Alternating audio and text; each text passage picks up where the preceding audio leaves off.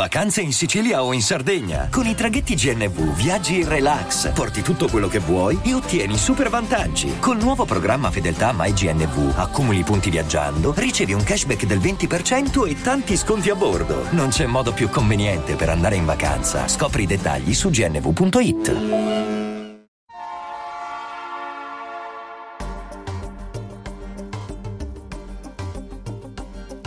La Finanza Amichevole, il podcast che semplifica il concetto ostico della finanza per renderlo alla portata di tutti, curato e realizzato da Alessandro Fatichi.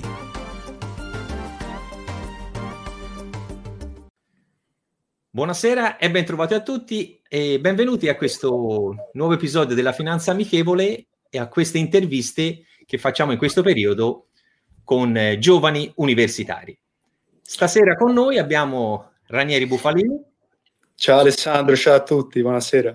Ciao Ranieri, al quale cedo la parola per, prima di tutto per presentarsi e poi affronteremo insieme un po' di domande, sia che io farò a lui che lui eh, farà a me per approfondire sempre quelli che sono i concetti della finanza.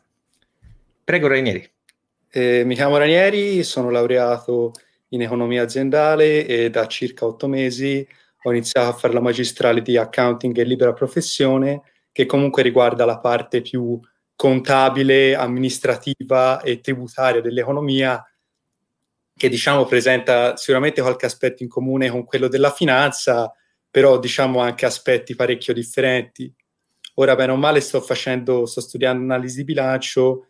Quando mi trovo davanti a un bilancio ci sono dei termini tipo EBITDA, tipo cash flow, tipo azioni, titoli, crediti finanziari che sono no, termini propriamente finanziari, no? come, come sai.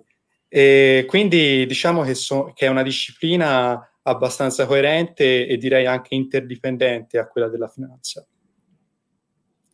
No, no, ehm, poi sono argomenti che vai sull'analisi delle, so- delle società oppure delle, delle aziende sì, della solvibilità, liquidità.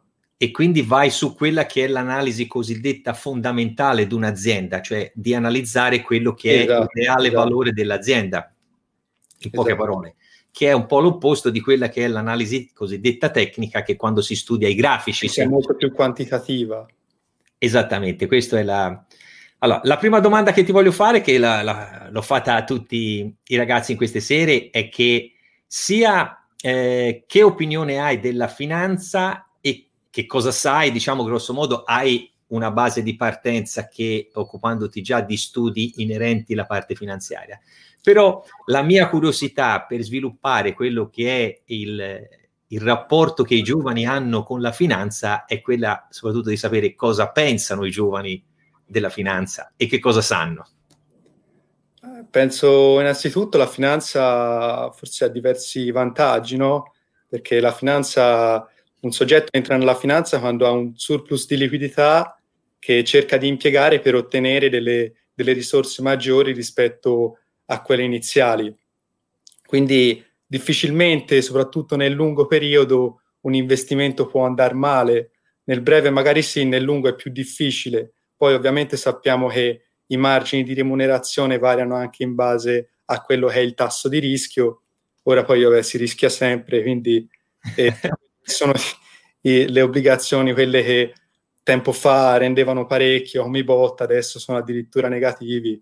Quindi insomma, però diciamo che l'aspetto, quello più critico, che probabilmente è quello che i giovani vedono nella finanza, e che probabilmente allontanano i giovani dalla finanza, non tanto dallo studio quanto più dalla, dall'investimento, no? È che sia nei film, ma anche come all'università te la presentano come una vasca di squali dove tutti pensano ai propri interessi personali. Infatti, non per nulla si gioca in borsa e che mi arrabbio sempre quando sento questo termine, è uno dei termini più usati per rappresentare quello che stai dicendo. Sì, esatto, cioè, basta vedere quello che sta succedendo adesso nell'Unione Europea, no? dove è venuta meno l'utilità politica per cercare proprio di, di tenere forte la, la, la, la, propria finanza interna. E secondo me, ora poi magari mi, mi, mi contraddici, però una, principale squalo forse è proprio la banca che dovrebbe essere quella che è l'istituzione finanziaria più vicina all'investitore privato. Quindi eh, secondo me i giovani si devono avvicinare alla finanza comunque con certe cautele, no? Quindi ti volevo, qui ti volevo collegare la domanda che ti volevo fare, ovvero come, come fa un giovane o uno studente universitario come me, che comunque, come dicevo prima, non ho un surplus di liquidità, a dire entro nel mercato finanziario, da dove comincio a investire, no? A chi mi devo rivolgere? Certo. A un consulente finanziario come te, però mi fido abbastanza di te, però altri magari non ti conoscono, oppure devo andare proprio da, da, in banca, no? che, che, è lo squalo per eccellenza. è bellissima questa cosa. e, e, e, poi, cioè, quali posso, cioè, perché io conosco anche diverse applicazioni di trading, però certo. mi preoccupa è che si tratta comunque di applicazioni che non, non sono niente di, di, sicurezza, di quello che, che può essere, insomma, il rischio che, che, che corro a, a, utilizzare un'applicazione del certo, genere. Certo. Allora, la cosa che hai detto che però è importante, anche se può sembrare un po' pesante, inerente all'aspetto squali, banche, eccetera, ma ci metto anche la nostra categoria, consulenti finanziari. Allora, ehm, uno sbaglio che secondo me è stato fatto a monte negli ultimi 10, 20, 30 anni in questo paese è proprio il concetto di eh, non approfondire, a volte anche volutamente, quello che è il concetto e l'esperienza eh, finanziaria oppure insegnarla ai giovani fin dalle scuole elementari, medie e superiori, perché partiamo sempre da un presupposto che per avere una conoscenza della finanza o dell'economia più chiara possibile, dobbiamo iniziare anche a insegnarla a, a tutte le persone, ma fin da piccoli, anche perché mh, concettualmente in famiglia difficilmente ci è stata trasmessa questa eh, esperienza o quello che è il concetto della finanza stessa. Mi permetto no, no, di dire, ma, ma, lo dico anche eh, ormai lavorando da più di 30 anni in questo settore eh, e, e non, non, fa, non, faccio nessuna critica a nessuna istituzione particolare, la colpa è stata anche delle istituzioni finanziarie stesse, che siano appunto le banche piuttosto che eh, i consulenti finanziari, dove eh, non si, ma- non si, è mai andati incontro allo spiegare quelli che sono i concetti della finanza. Poi, come dico se, spesso anche mie, nei miei episodi, eh, sta anche un po' alla mentalità stessa nostra di italiani che la dobbiamo un po' cambiare, perché spessissimo mi sento dire anche da persone giovani e non giovanissimi come, come sei te, mm-hmm. dice no ma io della finanza sono argomenti particolari mm, non me ne occupo, non li voglio neppure sentire. E quindi noi dobbiamo rapportarci in maniera diversa, sia eh, per quanto riguarda le istituzioni, sia chi svolge la mia attività. Le persone stesse devono rapportarsi alla finanza in maniera diversa, perché la finanza collegata all'economia è quello che ruota e quello che muove tutto il mondo, perché non possiamo eh, far finta che questo non accada, perché anche un imprenditore stesso si deve occupare di finanza e di economia, oltre che della propria azienda, che, che però la deve vedere da un punto di vista economico-finanziario. Quello che dicevi prima in merito a ehm, siti piuttosto che app che si occupano di trading e quindi per, di quello che può essere eh, l'intermediare prodotti finanziari, allora ce ne sono molte valide, però eh, ce ne sono anche tante che sono diventate una sorta, mi, mi, permetto di dire, di specchietto per le allodole, cioè cercando di, eh, di, far capire che si riesca sempre a guadagnare o fare guadagni facili esatto. Invente, investendo sulle valute, sulle materie prime, piuttosto che sulle azioni, affidandosi semplicemente a un call center o a un operatore che ti risponde al telefono, ma che alla fine lui l'interesse che ha è farti fare più transazioni possibili per far guadagnare l'azienda. E per fare quel tipo di operatività lì non è tanto la sicurezza nell'operazione, ma non c'è la sicurezza dell'investimento che sto facendo. Perché per fare un certo tipo di operatività dobbiamo o studiare molto e quindi dedicarsi solo a fare quella cosa lì, o conoscere quello che sta succedendo anche. Esattamente, oppure appoggiarsi a una persona che quantomeno ti può accompagnare o ti può consigliare in questo percorso, facendoti capire quelli che sono i rischi andando a fare un determinato tipo di investimento. Poi, eh, quello che è il concetto e che esiste poco in Italia è quello della pianificazione. In Italia non siamo abituati, non solo noi cittadini, ma lo dimostrano le nostre istituzioni da, orma- da sempre, da 20, 30, 40 anni, che il concetto della pianificazione non esiste. Non si pianifica niente, si vive molto alla giornata, ma non si pianifica quello che si vuole fare.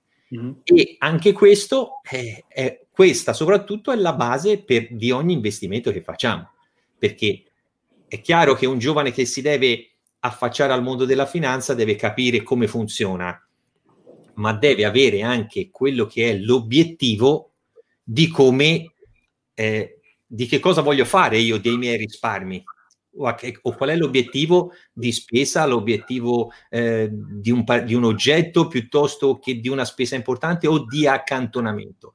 Però quello che hai detto te è corretto, di, di, di, strutture finanziarie ci si può, mi permetto di dire, fidare bene o male di tutte, però bisogna avere anche la conoscenza o la possibilità di entrare in questo mondo gradualmente e non pensando che, come si diceva prima battuta, ma è la verità, che gioco in borsa e ribadisco, non si gioca in borsa, si investe.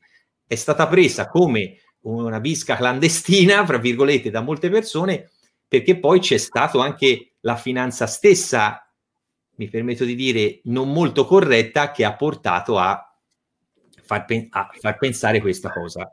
Però eh, non è semplice, è bene andarci gradualmente, appoggiarsi a strutture o a persone che ti possono fare entrare gradualmente su questi, su questi argomenti. Ecco.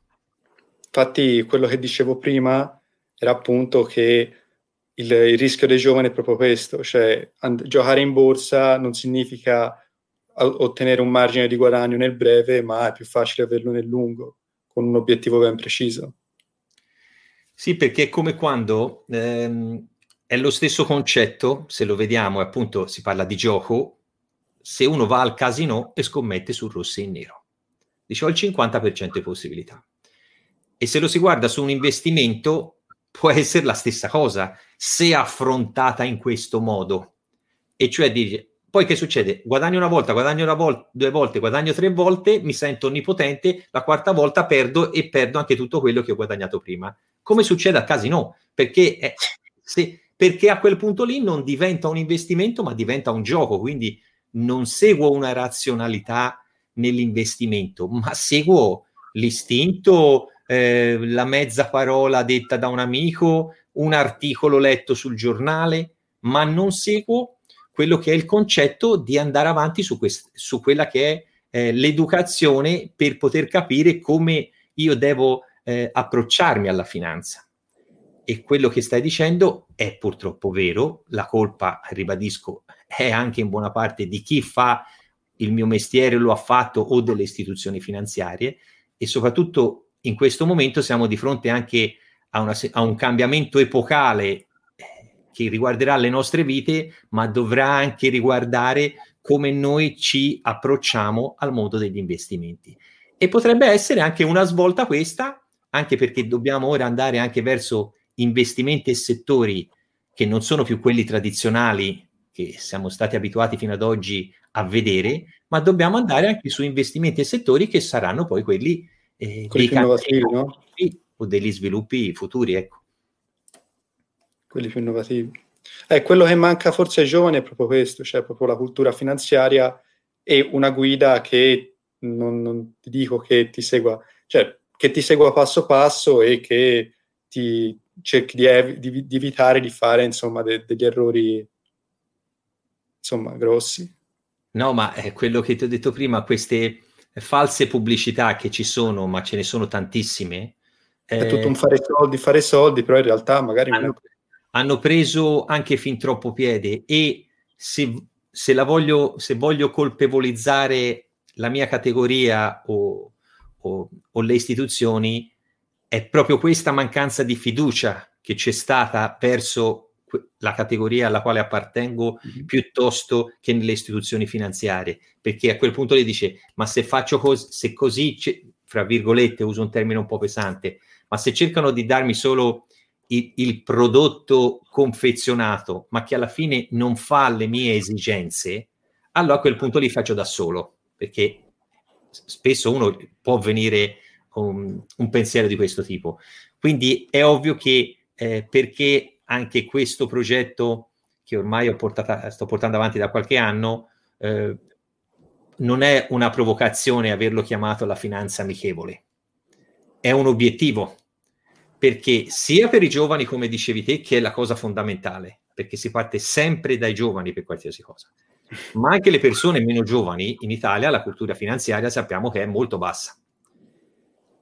E quindi dico, noi dobbiamo insegnare, dobbiamo far riacquisire anche una certa fiducia da parte dell'utente, deve anche imparare a allargare un attimino la mentalità e il pensiero e scordarsi, no, e purtroppo se vogliamo è anche vero, scordarsi anche di come sono stati fatti gli investimenti fino ad oggi. Cioè, tit- come dic- hai detto prima, no? I titoli, di, i, le obbligazioni hanno un rendimento negativo. Quindi che cosa vuol dire? che se faccio un investimento in un certo tipo di obbligazioni non ho rendimento. Quindi i titoli di Stato rendono poco, se non zero. Per fare una pianificazione di investimento finanziario devo andare su un certo tipo di investimento, che comunque ha un'ottica di medio-lungo termine per poterlo ottimizzare il più possibile. È chiaro che se io ho bisogno della liquidità che ho da parte tra sei mesi perché devo comprare una casa o fare degli acquisti particolari o mandare il figlio all'università e so di avere degli esborsi particolari, non posso rischiare o programmare il mio capitale in un obiettivo di medio-lungo termine e quindi questo discorso vale meno.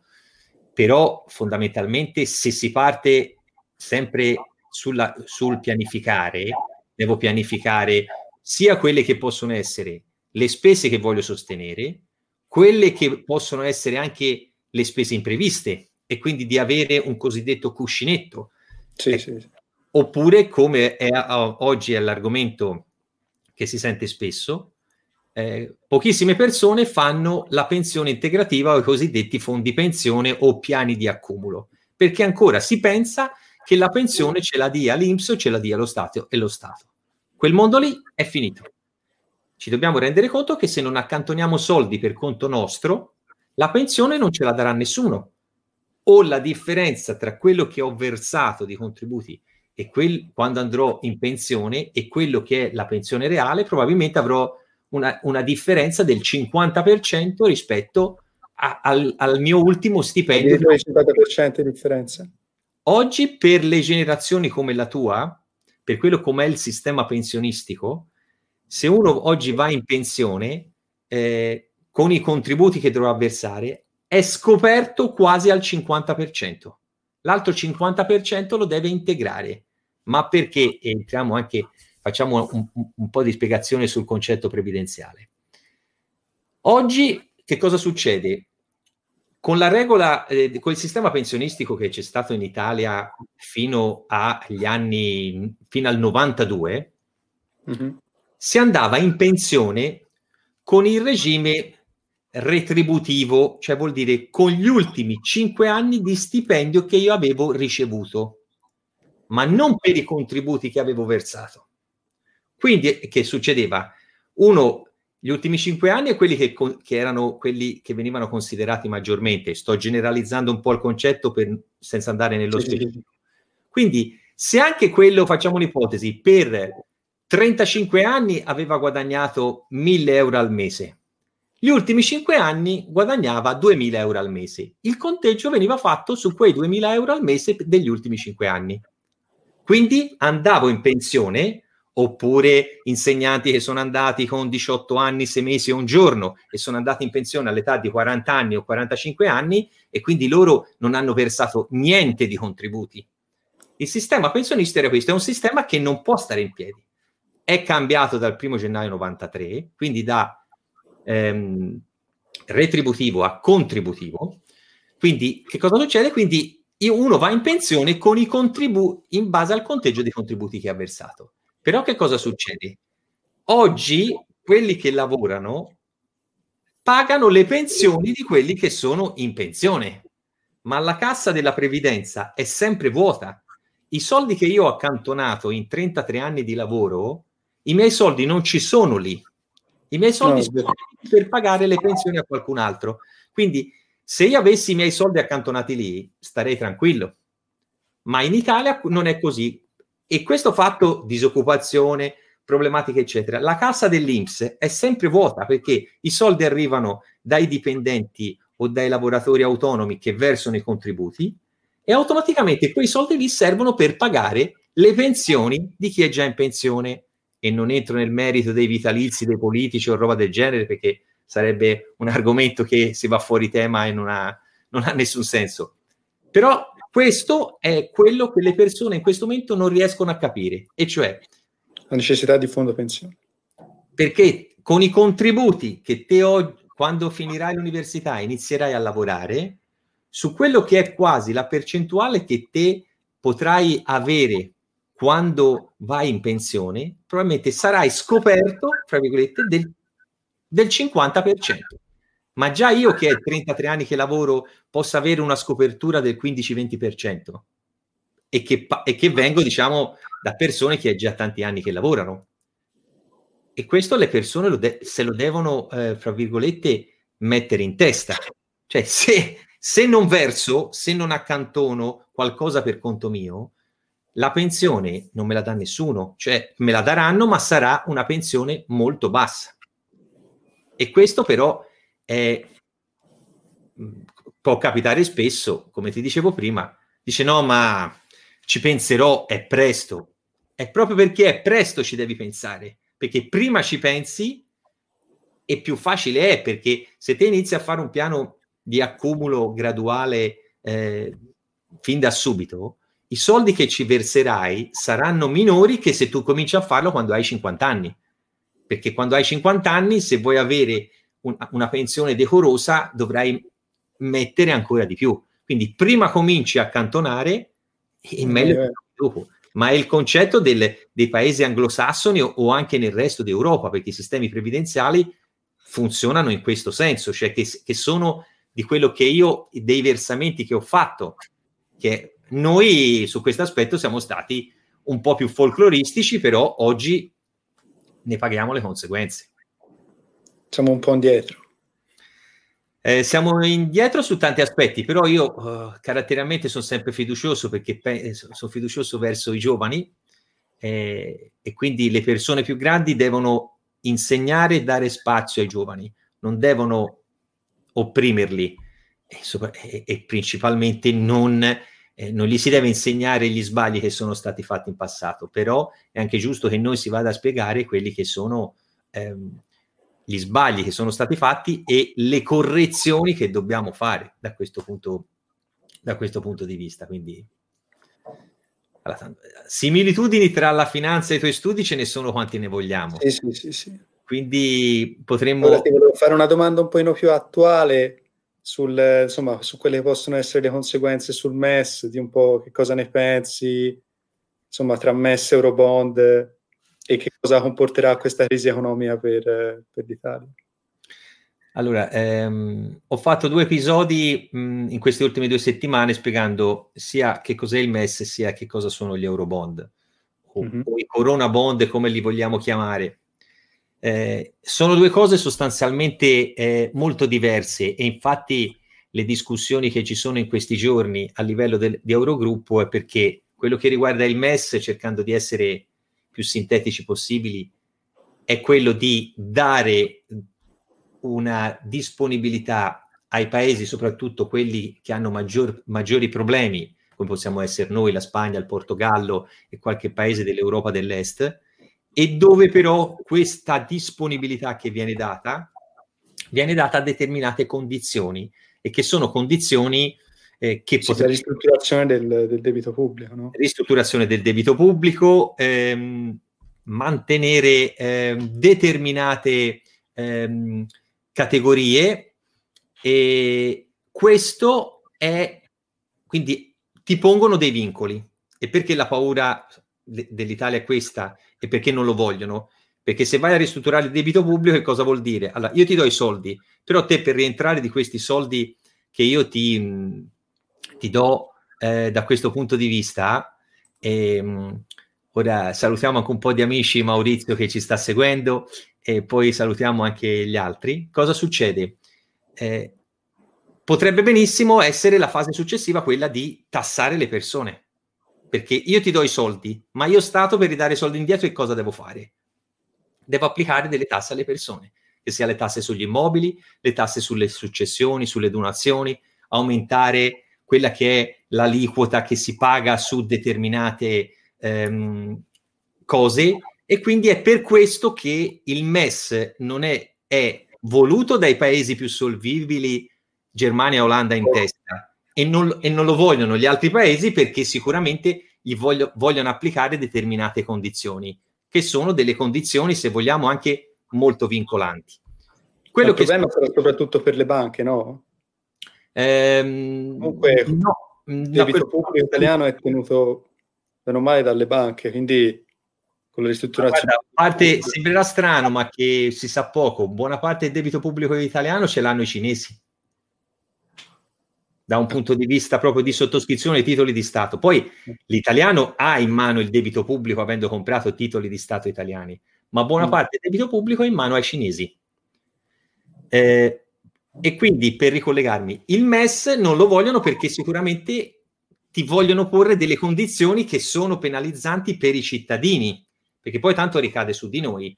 Cioè, alla fine lo Stato per riprendere indietro soldi... Le deve avere, quindi gli Eurobond è l'opposto, perché l'Eurobond alla fine è un debito che viene spalmato su tutti i paesi dell'Unione Europea e eh, l'altro aspetto, e però viene, se vogliamo, suddiviso in parti uguali, quindi che sono avvantaggiati? Più i, eh, gli stati più deboli a, e meno avvantaggiati gli stati più solidi.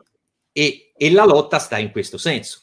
Però personalmente dico, se si fa parte di un'Unione Europea che non c'è a tutti gli effetti mai stata, perché l'Unione Europea vuol dire anche avere eh, strutture economiche, fiscali, comunitarie e uguali, perché se ognuno fa come vuole, non è un'Unione Europea, è un'Unione Europea perché abbiamo tutti la stessa moneta, ma poi lascia il tempo che trova. E quindi le due differenze fondamentali sono queste, cioè una va a, a scapito dei paesi più deboli, che siamo noi. L'altra va a scapito dei paesi un po' più solidi. Però mi permetto di dire che se siamo tutti nella stessa barca, dobbiamo remare tutti insieme e quindi il più forte deve aiutare anche il più debole, perché altrimenti eh, il concetto dell'Unione Europea eh, serve ben a poco. Un saluto ti arriva da Ettore. Grande Ettore. amico Ettore. E poi ti arriva anche un altro messaggio dal tuo amico Antonio. Ciao Antonio. E poi salutiamo anche Marco, che invece è un mio collega. Ciao Marco. E, ehm, quindi quello che ti volevo, che è un concetto, se vogliamo, anche abbastanza... Eh, poi ho visto anche che c'è una di, cioè, ci sarà un abbassamento del prezzo delle, degli immobili, no? Quindi ci possono essere anche dei collegamenti con quello che è, la, che è stata la crisi del 2008 oppure insomma eh, ovviamente non c'entra niente sono due cose completamente diverse. Però che cosa, cosa succede? Quando c'è una crisi economica c'è automaticamente anche una crisi dell'immobile? Allora eh, il 2008 soprattutto partendo dagli Stati Uniti è nato da anche eh, da un eccessivo eh, grado di finanziamento che le banche hanno dato per l'acquisto degli immobili. Sono i famosi problematici negli Stati Uniti con i mutui subprime si chiamavano, ma quello tecnicamente è un po' più complesso da spiegare, ma riguardava sempre il settore immobiliare e quindi che avevano fatto in modo di f- fortemente indebitare le persone, anche se non avevano le capacità reddituali per ripagarsi il proprio debito. Poi gonfia gonfia tramite anche eh, strumenti finanziari è stato ovviamente un, eh, una bolla speculativa che ha messo a rischio il sistema finanziario mondiale partendo dagli Stati Uniti. Oggi la situazione sugli immobili, quale potrebbe essere anche su quelli che possono essere i dati statistici di oggi? in una situazione di forte crisi si crea sempre il bisogno di liquidità. Se le persone non hanno lavoro, no, non guadagnano, eccetera, però hanno delle proprietà, vedi gli immobili, ci potrebbe essere eh, la necessità di vendere questi immobili per fare cassa perché ho bisogno di soldi. Ma più offerta c'è sul mercato e meno domanda, è una legge di mercato che vale per tutti i settori. Il prezzo mm-hmm. cala. E che cosa succede in questi casi? Che più ho necessità di vendere e più per trovare l'acquirente mi metterò nelle condizioni di calare il prezzo. Poi estremizziamo anche un altro concetto e può sembrare brutto. Sto parlando a livello italiano, poi a livello mondiale potremmo allargare il concetto, ma prendiamo l'Italia che è quella che ci interessa maggiormente. Più persone decedute ci saranno, quelle persone decedute può darsi benissimo che abbiano delle proprietà immobiliari che po- possano anche passare agli eredi. L'erede in quel momento lì che cosa fa? Dice, mi serve? No. Ho dei costi? Vendo l'immobile. È chiaro che si sta parlando di numeri perché tutto quello che è la base è quello che si diceva prima, e cioè in, momenti di crisi economica, se uno ha bisogno di liquidità, cerca di vendere quello che ha per far cassa. Però si potrebbe anche mettere in meccanismo questo discorso, persone decedute, crescita demografica in Italia a livello zero assoluto, non ci sono nuove nascite, passa il tempo, di immobili ce ne sono sempre più liberi, però c'è sempre meno acquirenti. E quindi una, la crisi economica da una parte, l'invecchiamento della popolazione dall'altra, almeno per il breve medio periodo, sicuramente il rialzo dei prezzi degli immobili non si vede. Ci sarà sempre determinati immobili in determinate zone di pregio in alcune città che avranno sempre il loro valore, ma tutti immobili, anche se prendiamo la nostra città che abitiamo a Firenze tutte e due, eh, che ci sono in zone periferiche della città, possono solo svalutarsi.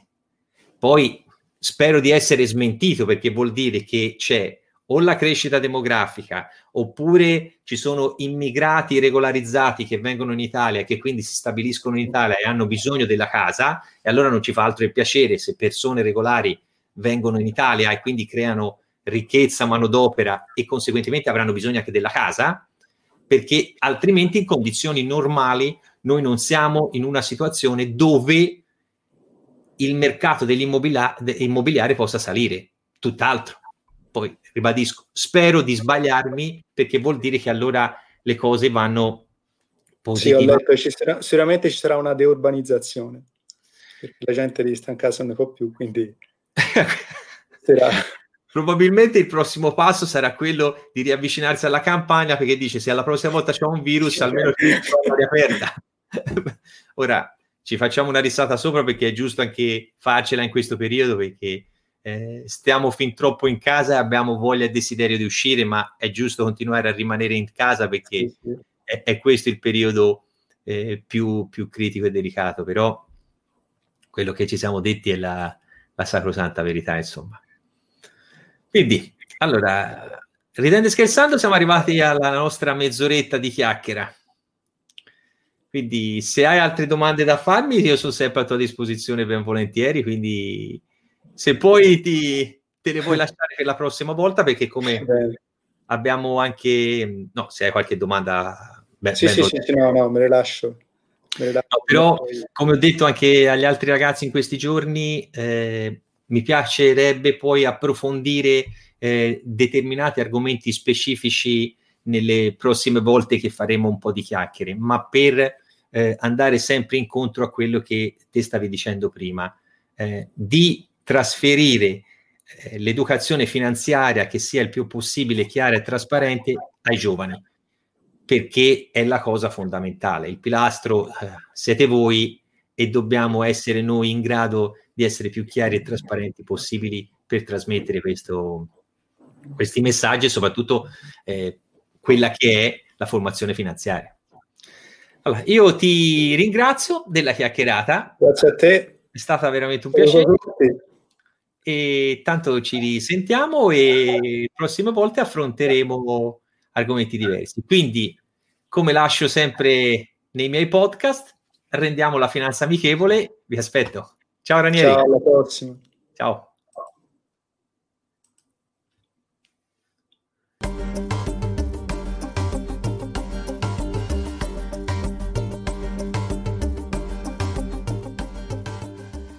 E adesso un bel caffè finito. Perché rischiare di rimanere senza caffè quando puoi abbonarti a Caffè Borbone? Prezzi vantaggiosi, costi di spedizione inclusi, tante possibilità di personalizzazione e l'abbonamento lo sospendi quando vuoi. Decidi tu la frequenza, la qualità, scegli tra le cialde e capsule compatibili e crea il tuo mix di gusti e miscele. Mai più senza caffè con l'abbonamento Caffè Borbone. Tutte le info su caffèborbone.com.